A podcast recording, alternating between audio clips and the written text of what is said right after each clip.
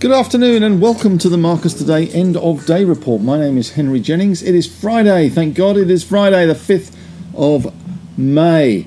And for the week, the ASX finishing in a little bit of style. Uh, just remember though, this is general advice only, so please do your own research, contact your own financial advisor regarding any of the thoughts, ideas, or insights in this podcast. All right, as I said, finishing a little bit of style, the index closing up 26.9 points for the scores and the doors, up 0.37%. 7,220, my 7150 held and bounced. The ASX 200 was up, uh, or rather down, uh, 1.2% for the week. ASX 200 down 1.2% for the week. Awful lot of things happening though below that 1.2%. But we did rebound once again from early lows. We had a high of 72.20, which is exactly where we closed. And we opened at 71.79.7 and we had a low of 71.68.4. So we rallied around 45, 50 points off that low to close up 27 points, 1.2% down for the week. The key, as always, is going to be the big bank stocks. And of course, we had ANZ and Macquarie numbers out today. Uh, the head of commodities, Nick O'Kane, made more $58 million, not a bad paycheck for a year. I'm not sure I'd be working too many more years after that. Well done, Nick. Uh, we had ANZ up 1.5% on the back of their results. Westpac up 0.5%. CBA up 0.4%. NABS still in the doggy house, I'm afraid. Still the Labrador. Uh, NABS down 0.5 of a percent. Macquarie falling 0.2 of a percent. But all banks well and truly off their lows and uh, certainly bouncing with some bargain hunters around in the sector. The insurers a bit better. QBE up 0.7, Suncorp up 1.1%. Uh, we also saw the likes of AMP uh, doing a little bit better today. Uh, they were up as well. Uh, they were up, uh, let's just get that one up. they were up 1.8%, so a big move there for the AMP today. Money managers generally a little bit mixed today, I have to say. Looking at the industrial space, well, the REITs were the big winners. This big fall in bond yields has really helped the REIT petites. We had Goodman Group up 3%, Stockland up 2.3%, Mirvac up 1.3, GPT up 2.1. So very, very bullish sector at the moment, the REIT sector. Technic, uh, technology stocks not doing much, pretty wishy washy. The Alltech index pretty much unchanged. WiseTech down 0.3, Xero down 0.6, uh, and uh, TNE, which is Technology One, also slipping away today. Uh, they were down 1% uh, too. So nothing very exciting in the technology space, nothing very, very exciting in the industrial space. We did see a little bit of uh, selling in TPG down 1.3%. Transurban up 0.3, CPU up 0.3, uh, Staples, Woolies, and Coles both around half a percent better, and Aristocrat down 1.7%. But the action was in the resource space. Gold miners doing well, bullion at near record highs in A dollars and US dollars. Newcrest up 2.2, Northern Star up 1.5%. All going well. Evolution up another 2.3%. My little De Grey missing out. Sorry, guys, 0.6 of a percent there. But lithium also blasting the lights out today, coming back with a strength. Pilbara up another 4% today. They really are doing very well. Mineral resources even chipped in up 2.6%. Allkem up 3.8%. Liontown up 3.6%. Interesting move there from Liontown, given that Rio. Uh, in their AGM statement, said that all the lithium stocks were a little bit too ritzy price wise for them and they were happy to stand aside. And uh, Albemarle, of course, they had their results uh, last night and talking about lithium outlook. Uh, still yet to know what they're going to do with their $2.50 bid with the stock trading at 283 odd in Liontown. Lynas also rallying as well, 2.2%. The only bad news in the resource space was probably the iron ore stocks. Rio down 0.7 after their AGM, Fortescue down 0.2, BHP up 0.2. So nothing very exciting uh, there from the uh, big iron ore miners. We did see a bounce in the oil and gas space, Woodside up 0.5 and Santos up 0.9 of a percent, doing well there. In corporate news today, well, it was all about ANZ and Macquarie. That was very much the focal point today. On the economic front, we did have some home lending numbers out, and we also had the SOMP, which is the Statement of Monetary Policy. No real surprises, but no real hope for rates either in terms of any of those cuts down the track, it seems. Uh, the RBA is still very much focused on killing inflation. Asian markets a little bit muted today. Japan closed for Children's Day. China, when I last saw it, was down 0.6, and Hong Kong was up 0.5. Looking at the winners for Grinners today, let's run through them because there were some big winners today.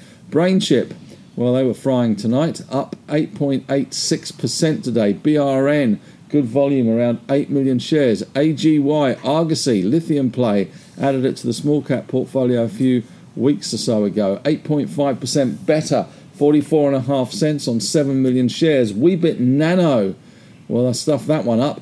Uh, they closed up another 7.5% at $6.89. I bought them at 464 sold them at 555 or something and uh, here they are at 689 so out way too early Syrah having a bounce up 7.4% on 10 million shares SYR Red 5 also doing well in the gold space up 5.9% and Stux uh, Strike Energy uh, we're up 5.7% STX Ramelius 5.6% better. And 29 metals 5.3% better as well.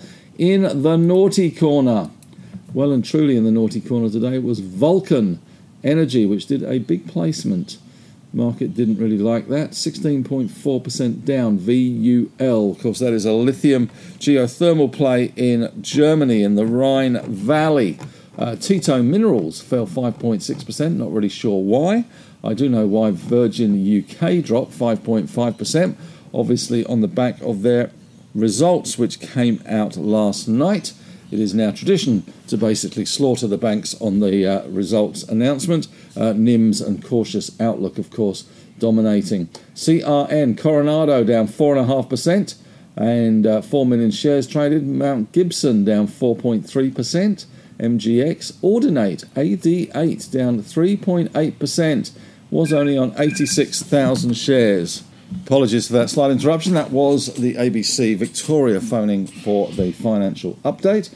Uh, positive sectors today we had lithium, gold, miners, banks, REITs. Banks only just, but we'll take it. Negative sectors were the tech stocks, yeah, in general, and iron ore stocks a bit wishy washy as well. The big bank basket bouncing 0.4 of a percent. There's a word you don't associate with banks this week up to $167.86, up 0.4 of a percent. The All Tech Index was a little bit becalmed today. I'm not really sure why we didn't join in the fun. Up 0.04 of a percent. Gold drifting back slightly in Aussie dollar terms. 3,039. Bitcoin at 29,224 US dollars a fun token. The Aussie dollar better. That's not helping our Aussie gold price. 67.38 on the back of that statement of monetary policy, and Phil Lowe's uh, damn the torpedoes full speed ahead on interest rate rises. 10 year yields steady at around 3.33% today. Japanese markets closed for another day, Children's Day today. It was Greenery Day tomorrow. I love their bank holidays. China down 0.6, Hong Kong up 0.5. Currently, we have Dow futures up 83 points, 0.25 of a percent, and Nasdaq futures just to come across on my screen from courtesy of CNBC. Nasdaq futures up 55 points at the moment. European markets expecting a little bit of a bounce around 0.4 of a percent, and the big event in Europe is the HSBC AGM in Birmingham. Yes, in Birmingham. All right, major movers and shakers today. BrainChip. I don't quite know why, but they did up 8.9%. We also saw BRB, which is breakaway resources or break breaker resources up 5.3%. It is a bit of a backdoor into Ramelius. There's one Ramelius share for every 2.82 breaker. Uh, MEI Meteoric had a bit of a shooting star performance today, up 14.3%. Vulcan Energy, though, um, Spock would not have been happy with this one, down 16.4% on the placement. And we did see 360 Life, 360 down 5.5%. Silver Lake down 3.3%. They knocked back that SBM deal that they put to the board uh, of SBM. Uh, that was knocked back. Whitehaven Coal down 3%. And Bet, makers down 6.1%. They're heading into oblivion, I have to say. Uh, this one is now down to 15 and a half cents. 7 million shares traded. Uh, there were media reports today that uh, the News Corp outfit Better was for sale. Speculative stock of the day, Codrus, was up 20% on OK volume. They stuck down their maiden drill hole. Hits a high grade clay hosted rare earth mineralization. Uh, Carl Longing, good grades too. Company news today in a little more detail. ANZ, the biggie. Uh, CEO Shane Elliott warned of a challenging outlook. They always do, due to intense competition in retail banking. It was a record profit, so they always have to cloak the record profits in the challenging outlook to ensure they don't get too much scrutiny from the government or other authorities and how much money they're making out of Australians. Uh, they reported a 12% increase in cash profits, 3.8 billion, and an 11.4% rise in return on equity. Macquarie Bank, commodities trading business, helped deliver a 10% rise in annual profit, net income rising to 50.18 billion uh, beating analyst forecasts. 54% surge in the bank's commodity and global markets unit. Profit of 6 billion. Nick O'Kane, the head of that division, was paid $58 million, way more than Shemara. Rio Tinto, we got some AGM comments from uh, CEO Jakob Stausholm. Uh, said the price tag on lithium assets is too high for his liking and he does not expect Argentina to follow the lead of its South American neighbour Chile and attempt a partial nationalisation of the lithium industry. And that was about it for the big announcements. The Reserve Bank released its statement of monetary policy, forecasting inflation to slow at a faster rate than in its February projections and the economy to have a stronger economic recovery than expected. It expects the trim mean inflation rate at 6% by June down from 6.2% and expects it to slow to 4% by year end. That's almost within the 2 to 3% target band. The RBA expects the economy to rebound at a faster pace than expected once it stops raising rates, of course, forecasting GDP to rise 2.1% by mid 2025. We did get some uh, home loan numbers out today, rising 4.9% for housing, fell 23.2 for business construction. There's the construction industry woes there, written big time by the ABS. Uh, fixed personal term loans fell 3.1%.